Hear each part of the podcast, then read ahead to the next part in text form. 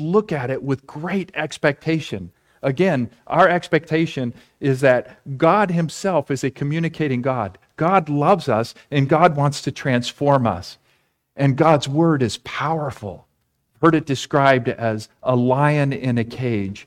And our job is to simply open the door and let the lion out. And, and this is a good lion.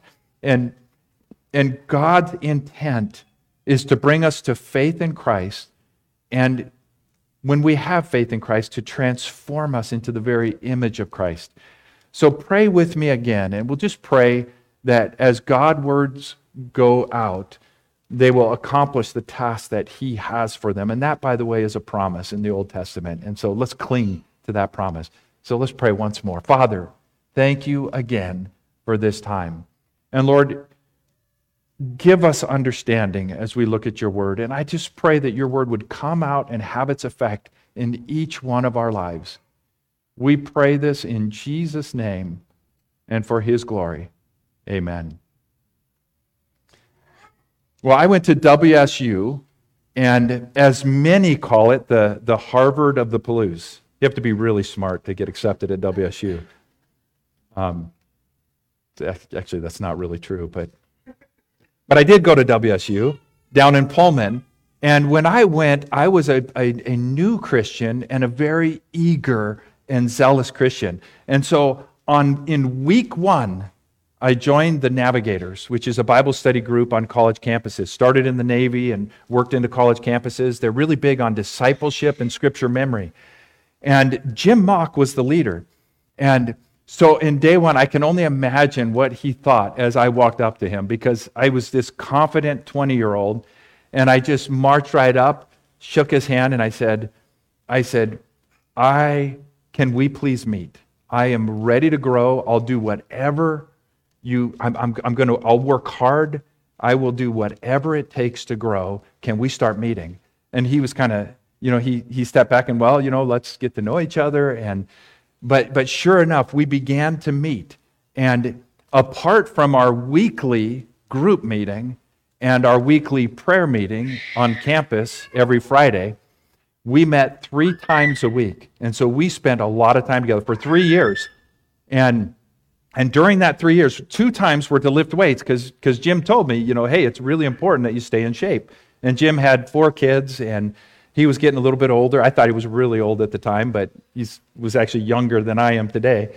But um, so, so Jim said, you know, you know, it's important that we work on our, our, our physical shape as well as our spiritual shape. So, so we met twice a week to lift weights together, one on one, and we just talked. We spent a lot of time talking.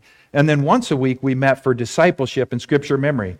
And again, I told Jim, Jim, I will do whatever how can I grow? Tell me what I need to do. And so he gave me a list of 60 verses and he said, memorize these. And so every week we'd get together and talk about matters of discipleship and we would go over our scripture memory verses. And, and it was a very rich time three years.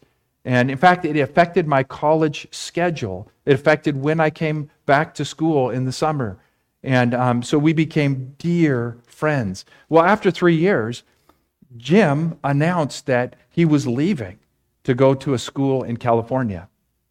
And, and I mean, we could talk for a long time. There were lots of circumstances, so on and so forth. But I just remember just the sinking feeling that, that he was going to be gone.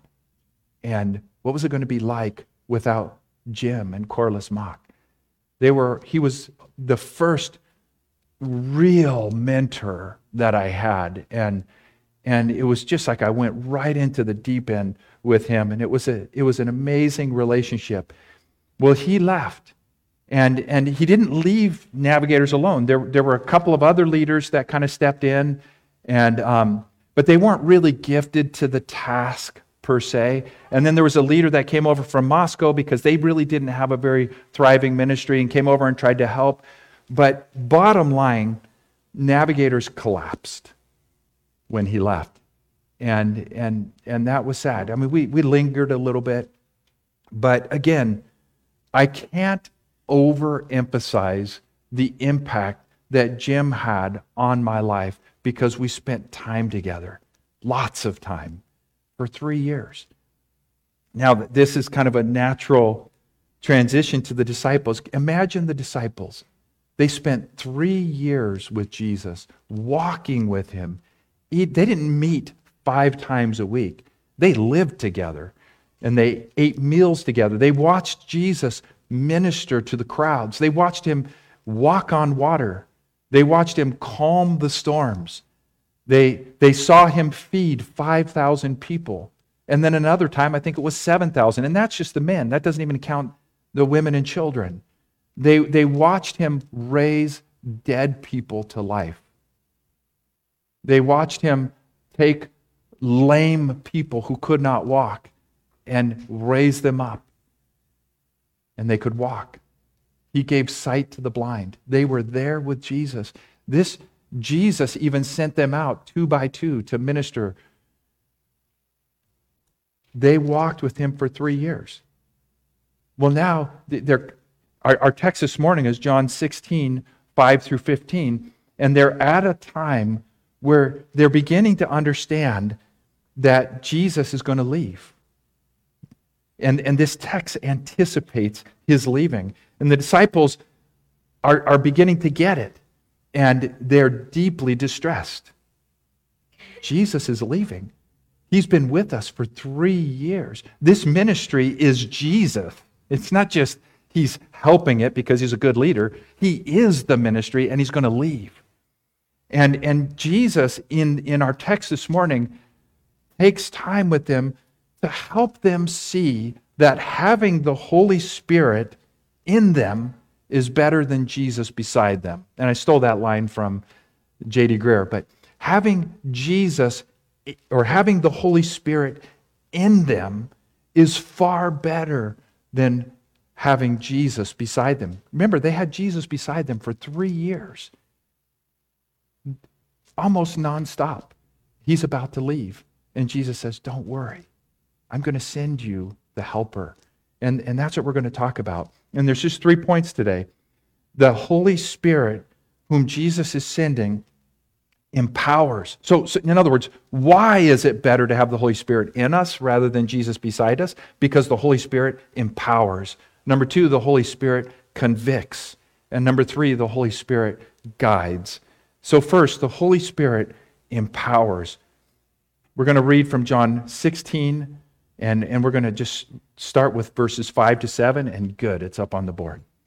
So, look with me at 5 to 7. But now I am going to him who sent me. And none of you ask me, Where are you going? Because I have said these things to you, sorrow has filled your heart.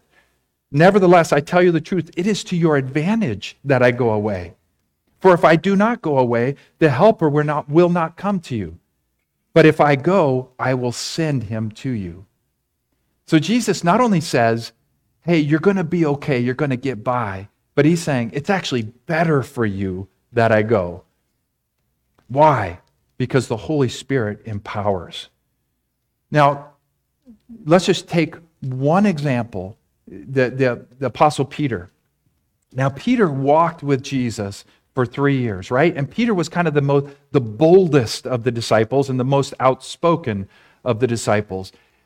And just get a glimpse of Peter before Jesus left. Remember when Jesus was about to be crucified? This is just one instance. Peter is warming himself by the fire, and a servant girl comes to him and says, and Jesus is being condemned. And Peter's a little bit nervous about that. And, and this servant girl says, Wait a minute, aren't you one of Jesus' friends? And Peter denied it. He says, Nope, not me. Well, then a, a minute later, and Jesus had already told him he was going to do this. A minute later, there were men warming themselves by the fire, and some of the men said to Peter, Aren't you one of his disciples? And Peter said, No, no. And then a little while later, a servant of the high priest said, Wait a minute. And it was the high the the the, the servant Peter had cut off an ear and and this servant had observed that and he said, Wait a minute, weren't you with Jesus in the garden when he was arrested. And Peter called down curses, says, No, I wasn't. And so he was fearful and he would not admit to being with Jesus. That was before the Holy Spirit came. Now, after the Holy Spirit came, I just want to briefly go through Peter's first four sermons. In, in Acts chapter 2, Peter's preaching, the Holy Spirit has come. This promised helper that Jesus was sending has come. And Peter's preaching, and here's what he's saying to the crowd This Jesus delivered up according to the definite plan and foreknowledge of God, you crucified and killed by the hands of lawless men. The same Peter who just told the servant girl, No, no, no, I don't know Jesus. He's now pointing to them and saying, You crucified him. I wish I could read the whole sermon. But then he says later, Let all the house of Israel therefore know for certain that God has made him both Lord and Christ, this Jesus whom you crucified. And they that's Peter's first sermon. His second sermon is in Acts chapter 3. And Peter is now um, talking to a group of people on Solomon's porch, and he says, Men of Israel, why do you wonder at this miracle that he's just done? Or why do you stare at us as though our own power or piety have made him walk? The God of Abraham, the God of Isaac, and the God of Jacob, the God of our fathers, glorified his servant Jesus, whom you delivered over and denied in the presence of Pilate when he had decided to release him. But you denied the Holy and Righteous One and asked for a murderer to be granted to you and you killed the author of life, whom God raised from the dead. To this we are witnesses. Do you even recognize the two people? And then his third sermon, Acts chapter 4. Peter is before the council. We're stepping up. Now, first he was before the people for the first two sermons. Now he's before the very people who have authority over his life and death. And he says, on the next day, their rulers and elders and scribes gathered together in Jerusalem with Annas, the high priest, and Caiaphas, and John, and Alexander, and all who were of the high priestly family. Do you, do you understand the language here? It's trying to make us realize that these are all the important people. We're not talking about a servant or guys around a fire or another servant. We're talking about the, the most influential people in the city, and Peter's gathered before them. And what does he say? Then Peter, filled with the Holy Spirit, said to them, Rulers and people and elders, if we are being examined today concerning a good deed done to a crippled man, by what means this man has been healed, let it be known to all of you and to all the people of Israel that by the name of Jesus Christ of Nazareth, whom you crucified, whom God raised from the dead, by him this man is standing before you well. This Jesus is the stone that was rejected by you, the builders, which has become the cornerstone. And there is salvation in no one else, for there is no other name under heaven given among men by which we must be saved. And then and then they warned him, and they, they said, Well, what are we going to do with this guy? We, they, he, they saw his boldness, and they said, Let us warn them to speak no more to anyone in his name. So they called them back and charged them not to speak or teach at all in the name of Jesus. But Peter and John answered them, Whether it is right in the sight of God to listen to you rather than God, you must judge, for we cannot but speak of what we have seen and heard. It's a different guy. And then how about, and, and, I'm, and I'm taking time because I think it's really important for us to look at this, and I'm probably overdoing it. But, but again, in that same city, he said, For truly in this city there were gathered together against your holy service. Oh, this is them praying together as a result of that. Okay, now let's look very briefly at Peter's fourth sermon. In his fourth sermon, Peter says this they, they come before him and they said, We strictly charged you not to teach in, his, in, the, in this name, yet here you have filled Jerusalem with your teaching, and you intend to bring this man's blood upon us. But Peter and the apostles answered, We must obey God rather than men. The God of our fathers raised Jesus, whom you killed by hanging him on a tree. God exalted him at his right hand as leader and savior to give repentance to Israel and forgiveness of sins. And we are witnesses to these things. And so is the Holy Spirit, whom God has given to those who obey him. When they heard this, they were enraged and wanted to kill them. And so what happened? They beat them and charged them not to speak in the name of Jesus and let them go. The very next verse. Then they left the presence of the council, rejoicing that they were counted worthy to suffer dishonor for the name. And every day in the temple and from house to house, they did not cease teaching and preaching in the name of Christ. Jesus said to the disciples, It is better for you that I go and send the helper than that I remain. Why? Because the helper, the Spirit of God, came and empowered them in a way that is unrecognizable. So Jesus wants them to understand having the Holy Spirit in them is better than having Jesus beside them. Why? Because the Holy Spirit empowers. Next, the Holy Spirit convicts. Verses 8 through 11, look with me. And when he comes, he will convict the world concerning sin and righteousness and judgment. Concerning sin, because they, because they do not believe in me. Concerning righteousness, because I go to the Father, and you will see me no longer. Concerning judgment, because the ruler of this world is judged. Follow me. This was the command that the disciples had gotten. Follow me, and I will make you fishers of men. Well, there was a time where they followed him and yet there, the, people were not too responsive to the word. But now, Jesus said, When I go, the Holy Spirit will come. Well, what will He do? Well, He'll empower you and give you boldness that you know nothing about right now, but also He'll be at work in the people that you're going to minister to. Notice this He will convict the world concerning sin, righteousness, and judgment. Do you know that the Holy Spirit convicts the world of sin, righteousness, and judgment? Conviction of sin. Do you know that non believers have a certain conviction about sin? Now imagine if your job is to minister and to disciple and to evangelize and bring people to faith. How wonderful if the Holy Spirit has gone before you and been at work in the very people you're seeking to reach. And that's precisely ministry of the Holy Spirit. Conviction of sin. The Bible says all have sinned and fall short of the glory of God. But you know that everybody knows that. Everybody in the heart of hearts know that that we all know that we have fallen short. That we have that we have we have sinned. We've all sinned. We know that we've had attitudes in the heart, hidden thoughts and desires. We've acted on things and we have all fallen short. We all know that there is a holy God. Everybody knows that there is accountability. There is ultimately accountability for how we live our life.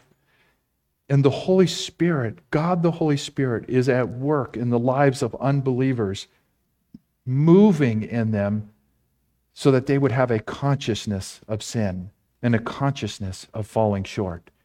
What a ministry! But not just a conviction of sin, a conviction of righteousness. Isaiah 64 says, All our righteousness is but filthy rags. Do you know that we, as people, we have two, two big problems? One, we do things we shouldn't do. But we have another problem. We don't do the things we should do. We understand that there is a standard, that there is a code of conduct that we must obey. And yet we fall short. And you know that your non Christian friends, family, and neighbors, deep inside, understand that they fall short? They understand when they're not distracted, that they are sinners and they have failed to obey God's righteous law. The law is written in each one of our hearts. And there is an understanding, a conviction that I don't measure up. Not only have I sinned in so many different ways, but I also have not done the very things that I should do.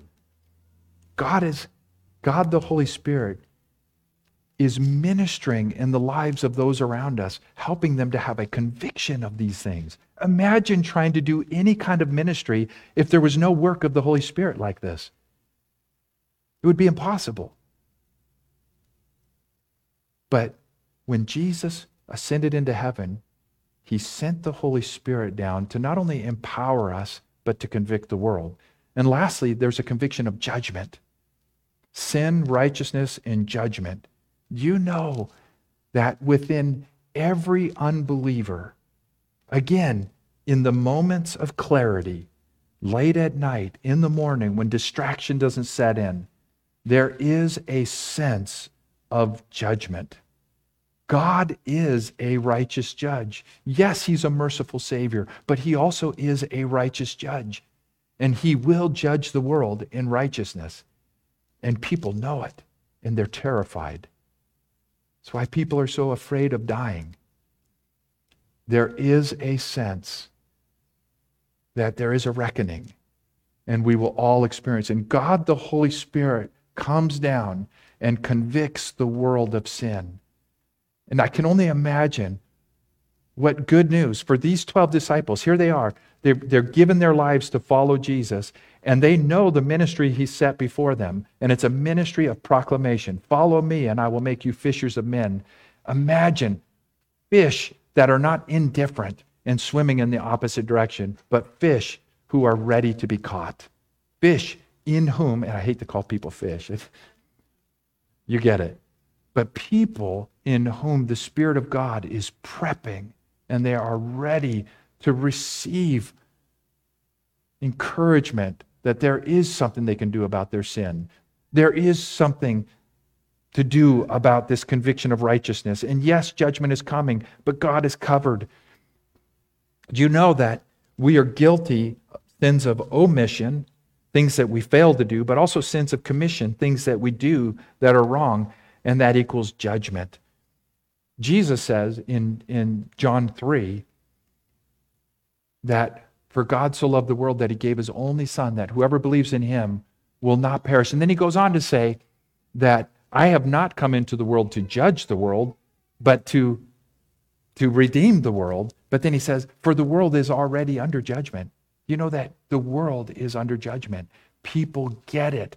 And as Christians, we have this message in Romans chapter 8, right after the Bible makes clear the sacrifice of Jesus, that he is both our righteousness and our sin substitute. Romans 8 1 says, Therefore, now there is no condemnation for those who are in Christ Jesus. The Holy Spirit ripens people to receive that very message that for those who are in Christ, there is no condemnation. So Jesus wants his disciples to understand that having the Holy Spirit in them is better than having Jesus beside them. Why? Because he empowers, he's going to empower them in ways they can't even imagine right now while he was still with them. And he is he will move in the lives of those who are in the world, convicting them of sin, righteousness, and judgment.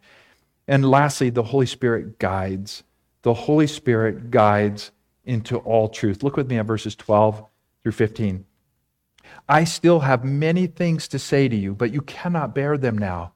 When the Spirit of truth comes, he will guide you into all the truth, for he will not speak on his own authority, but whatever he hears, he will speak, and he will declare to you the things that are to come.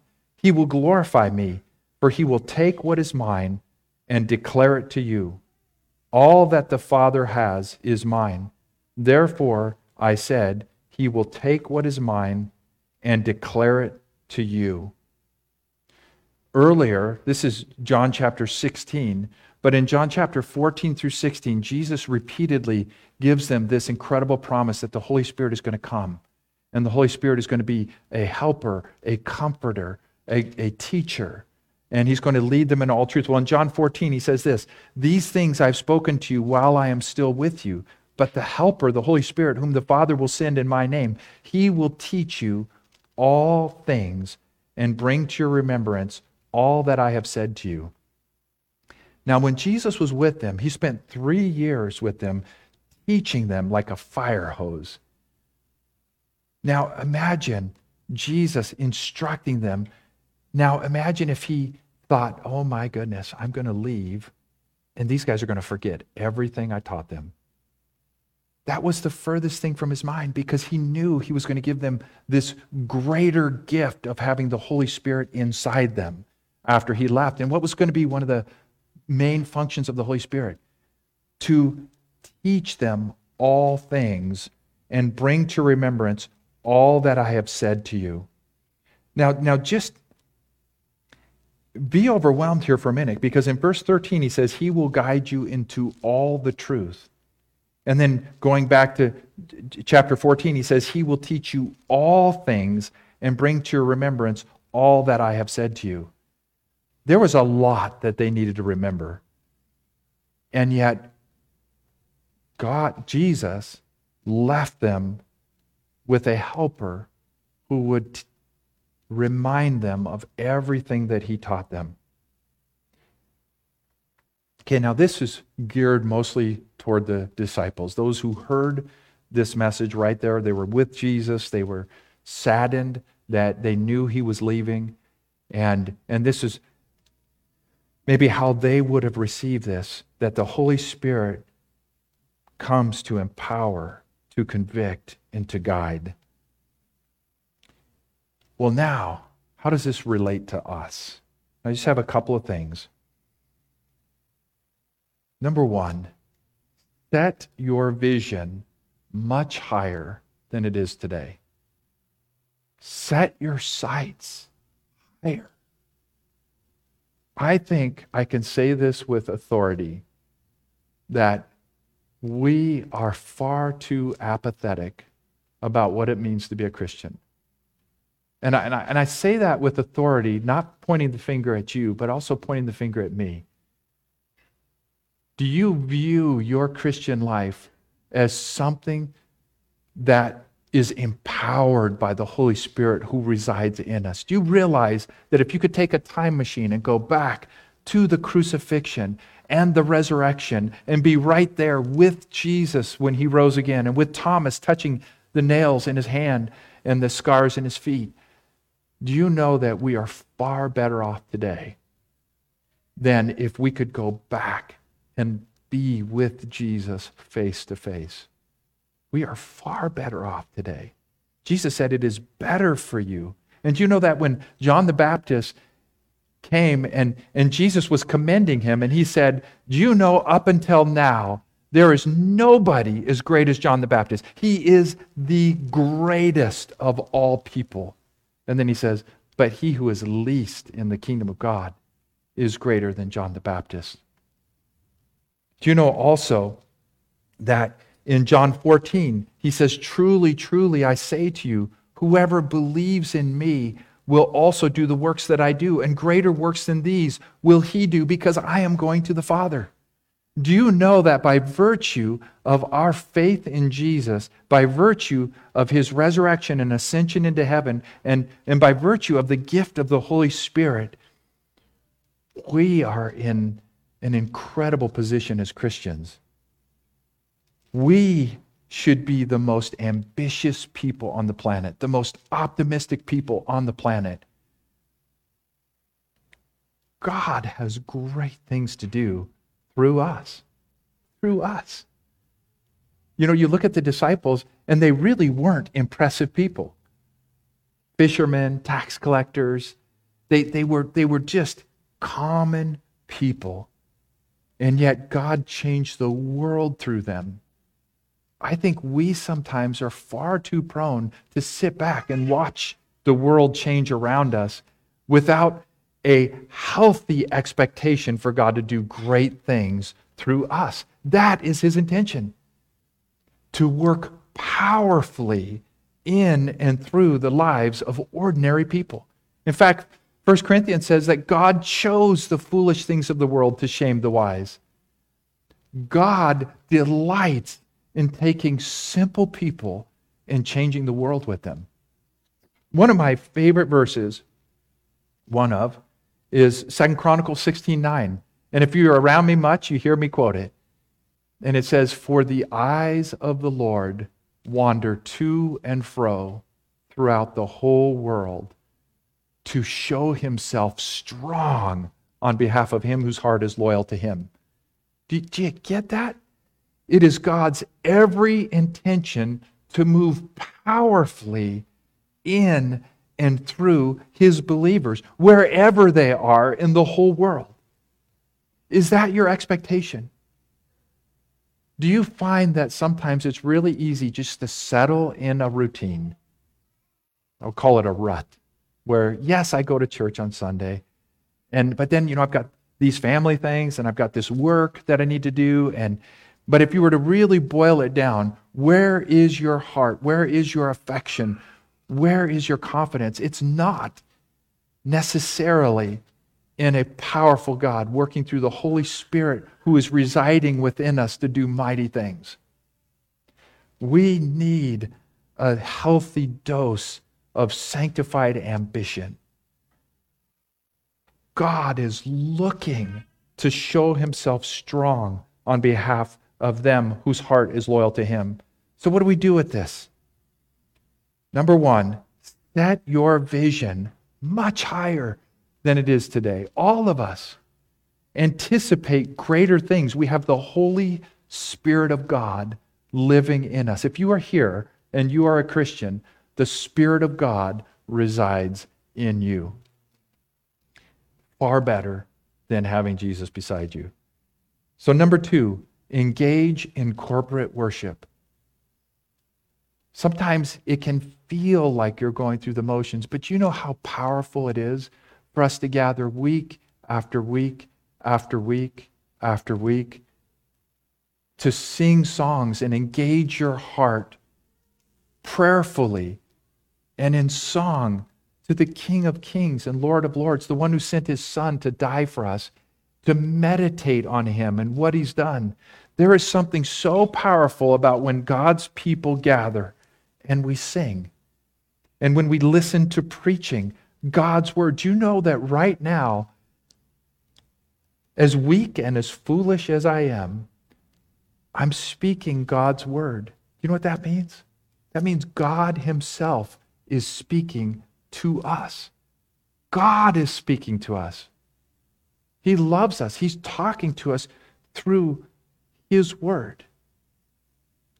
When we come and we sing together and we listen to preaching together and we celebrate the sacraments. We're going we're going to celebrate communion. But when we celebrate baptism and communion, those are that's powerful.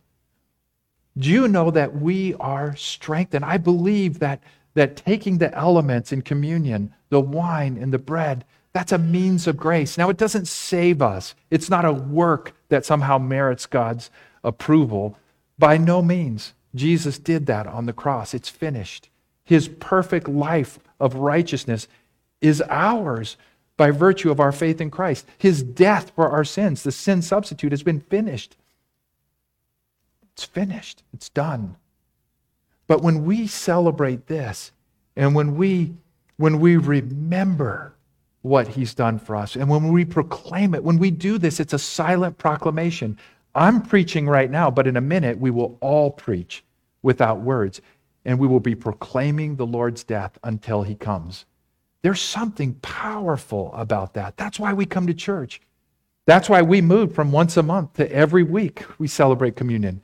There's something so special about this family meal that we do together. And God uses it to, to change us and to transform us. So we engage in corporate worship. And then we engage in personal worship. We read the Bible. And um, J.D. Greear says, God is always speaking clearly and reliably there. Want to hear the Spirit? What does the Spirit do? He reminds us of everything that Jesus taught. God speaks, always is speaking to us clearly and reliably there. Want to hear the Spirit? Open your Bibles. You want to hear the Spirit? You want to engage with the Spirit? Open your Bible. Wayne Grudem put it this way It is not as if the Holy Spirit one day whispers in our ear, Do you see that Bible sitting on your desk? I want you to know that the words of that Bible are God's words. No, as we open the Bible, as we read it, as we engage with God's Word, the Holy Spirit confirms this is God's Word. But He confirms as the Bible is open. And we all know, if you are a Christian here today, you know that it's good to read your Bible. But we need to get beyond the knowing and just do it. The discipline of doing. Open your Bibles and read them. We must do that. That's how we activate, in a sense, the work of the Spirit in our lives. Yes, if you are a Christian, you have the Spirit, it is a gift. When you are converted, you are given the Spirit of God. But there is feelings of the Spirit of God. Matthew, Matthew 28, the Great Commission, he says, All authority in heaven and earth has been given to me. Go therefore and make disciples of all nations, baptizing them in the name of the Father and in the name of the Son and in the name of the Holy Spirit, and teaching them to observe all that I have commanded you. How in the world do we observe all that He has commanded us? Well, it starts by reading and understanding what it is He's commanded us. Uh, Timothy, 2 Timothy 3, he turns to Timothy and he says, he says, but as for you, continue in what you have learned and firmly believed, knowing from whom you learned it, and how from childhood you have been acquainted with the sacred writings, which are able to make you wise for salvation through faith in Jesus Christ. All scripture is breathed out by God. That breath is the Holy Spirit, breathed out by God and profitable for teaching, for reproof, for correction, and for training in righteousness, that the man of God may be complete, thoroughly equipped for every good work. We must be people of the Word. Yes, listen to it on Sunday morning, and then go home throughout the week and read it, meditate on it, delight in it. So we read the Bible, engage in corporate worship, engage in personal worship, and pray. I just want to read in, in Luke 11 he's, he's talking about the disciples went to Jesus, said, Lord, teach us to pray. And so he took them through the Lord's Prayer. And then, and then at the end, he's, he's trying to describe the heart of the Father. And he says, What father among you, if his son asks for a fish, will instead of a fish give him a serpent? Or if he asks for an egg, will give him a scorpion? If you then, who are evil, know how to give good gifts to your children, how much more will the Heavenly Father give the Holy Spirit to those who ask him? Do you, do you have a healthy vision?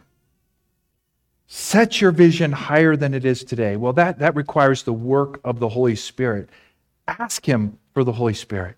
Ask Him to be filled with the Holy Spirit, to be empowered by the Holy Spirit. Ask Him. He loves to give good gifts. So read, pray. We're talking about personal worship now. And last, I want to say evangelize. And why do I say evangelize? Because when Jesus talked to the disciples, he said, Follow me, and I will make you fishers of men. Do you know, you know that the Holy Spirit, this power infused by the Holy Spirit in the disciples, led to the event, led to a massive evangelistic movement. And now the gospel is in all corners of the world because of this evangelism. Jesus equipped the apostles and gave them the gift of the Holy Spirit. What did they do with it? They evangelized. Just look at Peter. Look, start reading in Acts. What did they do? They told others about their faith. The apostles equipped the saints. You know, this is an incredible story in Acts, and I'll just I'll move along quickly. But um, in Acts, you start off, and it's only Peter right after Pentecost, and he's preaching. But then it, it moves and it shifts, and it's all the apostles, and then it's the deacons. You've got Stephen and you've got Philip preaching, and, and they're, they're, they're preaching powerfully. Well, that's just that's one step away from the apostles. Well, then, after Stephen gave this incredible servant, uh, sermon, and it says he was filled with the Holy Spirit, they stoned him to death. And then it says there was a massive persecution that hit the church. And, and it says and Saul approved of his ex- execution. And it says, And then there arose on that day a great persecution against the church in Jerusalem, and they were all scattered throughout the regions of Judea, Samaria, and Samaria, except the apostles. Everybody scattered, not the apostles. And then you know what it says? It says, Now those who were scattered went about preaching the word. Where did evangelism go? Started with Jesus, spread to the disciples, who then equipped the saints. Persecution hit. And guess what? The word, the people, the people were scattered and in power they brought the word with them and, and, and the word went out to the whole world the people now do you ever feel inadequate to share your faith it's hard right but do you think it's too hard for the holy spirit who resides within us but we got to set our sights higher do you know there are people in your life that, that nobody else can reach? And you need to be equipped and you need to be ready and you need to be praying for boldness. The disciples prayed for boldness, they prayed for clarity of speech, and they prayed for opportunity. Pray that way, and you will see the Spirit of God move in your life in ways you can't even imagine. You might now be afraid in front of a servant girl. But you'll find that when the Holy Spirit is working, you can speak before kings and queens with a boldness that is not your own, but it's His. And it glorifies God. And it especially glorifies Him if it comes from people who wouldn't be like that on their own. The Holy Spirit comes to empower us for ministry. Now, all this talk about engaging in corporate worship, engaging in personal worship, and, and then setting our, our vision much higher, having expectation that the Holy Spirit can move us to do great things. All of that is just kind of like kindling. And I, and I just had the picture yesterday as I was looking at this of Elijah. And Elijah has the 400 prophets of Baal there. And what does he do? He puts together this altar. He dumps water on it. And, and you know, we don't need to make it harder. But he sets up this altar, and then fire from heaven came down and lit the altar. All of this talk is just like setting the altar in place. And we're inviting the Holy Spirit to come and move. Martyn Lloyd-Jones once said, I spend half of my time teaching people doctrine, you know, teaching people to love doctrine, to, to study it, to study their Bibles, basically. And then he says, and I spend my other half of time telling them that that's not good enough. You need power. And for us, set up the altar. Why? How? Reading the Bible, praying, singing, corporate worship, having high expectations. And then ask God for power. Now, back to my friend Jim, and this is where we'll end. I, w- I was I, I, was meeting with Jim, and I remember at the beginning just saying, okay, Jim, I'm, I'm thinking, hey, I'm willing to work hard. You, you're in a good place, and you can teach me. So the sky's the limit. Let's go. And, and, and I'm thinking, you know, I'll get this thing nailed in, the, you know, a couple months because I'm going to work hard. And, and I mean, that's probably not exactly how naive I was, but I was thinking, I'll work, let's go. And, and Jim at one point just said, you know, Dave, you, you just, you got to be patient and persevere. You know, some things just take time. I mean, look at Moses. Moses knew his ministry at age 40 and he was ready to do it. But God sent him to the wilderness to spend another 40 years. In other words, be patient, persevere. Be patient and persevere. And he said, You know, I know you're willing to work hard and, and this is great, but it just, it just takes time, period. Immerse yourself in fellowship and the scriptures over a long period of time. I've seen so many young people excited and zealous about their faith, and something doesn't happen in the first year or two, and they, they kind of just say, Well, man, this isn't what I kind of expected. I expected greater things. Take your time because the best work that God does is over decades. Come to church week after week after week. Read your Bibles week after week after week. You are building a, a set of kindling that God can light. And sometimes He does His grace, greatest work in us in our 60s, 70s, and 80s. And that's okay. That's okay. God will do great things. There are no shortcuts. Press in with great expectation because it is far better to have the Holy Spirit inside us than Jesus beside us. And that's a promise for all of us. And so let's, let's take a minute right now, and I, I'm just going to pray. Father, thank you for the incredible gift you have given us in the Holy Spirit. And Lord, I confess that sometimes I feel very weak, and I know my brothers and sisters do as well. And, and we discount the, the powerful presence of the Holy Spirit. Oh, God, I can't even imagine this shy member, as it's been said, of the Trinity. The incredible humility of, of Holy Spirit, your incredible ministry of shining the light on Jesus and being delighted to do so. Oh, show yourself strong in our lives, we pray, and in our church, in our nation, and throughout the world. We pray in Jesus' name. Amen.